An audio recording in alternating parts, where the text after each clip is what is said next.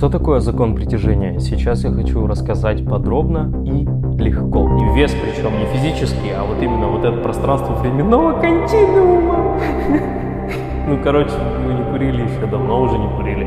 Совсем недавно я наткнулся на видео о том, что мы очень неправильно на самом деле понимаем, что такое гравитация. У нас есть спутник Луна, и Луна постоянно крутится вокруг Земли. Мы думаем, что Луна крутится вокруг Земли, потому что Земля притягивает Луну. То это некая магнетическая структура, которая притягивает, типа магнит притягивает металл. Но на самом деле гравитация работает совсем по-другому. Доказал Эйнштейн, нет никакого притяжения как такового. Земля находится в пространстве времени, которое она своей массой искажает. То есть, соответственно, создает некую такую луночку, по которой крутится Луна. И, соответственно, не уходит далеко, не улетает от нас. Она крутится всегда по этому желобу. И закон притяжения с нами работает абсолютно так же. Мы люди, которые могут попасть в определенную ситуацию, и ее они искажают. Они искажают это пространство своей материей, существованием, своим нахождением в этом месте. Мы искажаем пространство времени. И постепенно то место, где мы находимся, появляется углубление,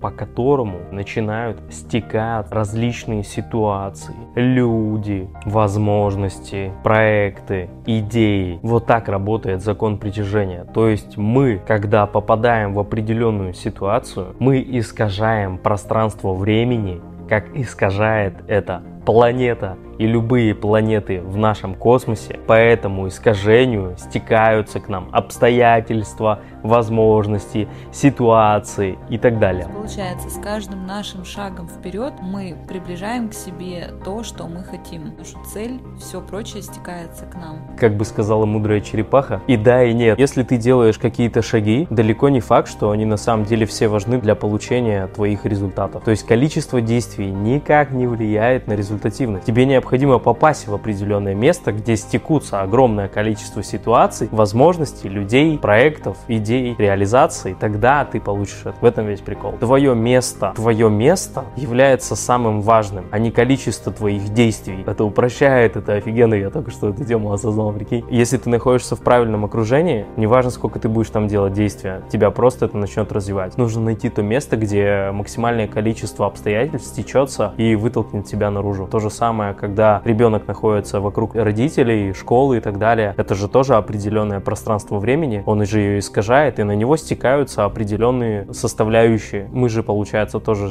соответственно, разные, на разного объема. Или, грубо говоря, мы больше энергетические, соответственно, мы искажаем пространство реальности еще сильнее. А если мы меньше, то, получается, мы меньше искажаем это пространство реальности, и, соответственно, притягивается меньше. Масштаб личности в этом-то и как раз и заключается. Какую энергию ты излучаешь, силу, мощь, ты имеешь вес. И вес, причем не физический, а вот именно вот это пространство временного континуума. Ну, короче, мы не курили еще давно, уже не курили. Пространство временного континуума, да. Ну, и, соответственно, это искажение, получается, дает определенное притяжение ситуации.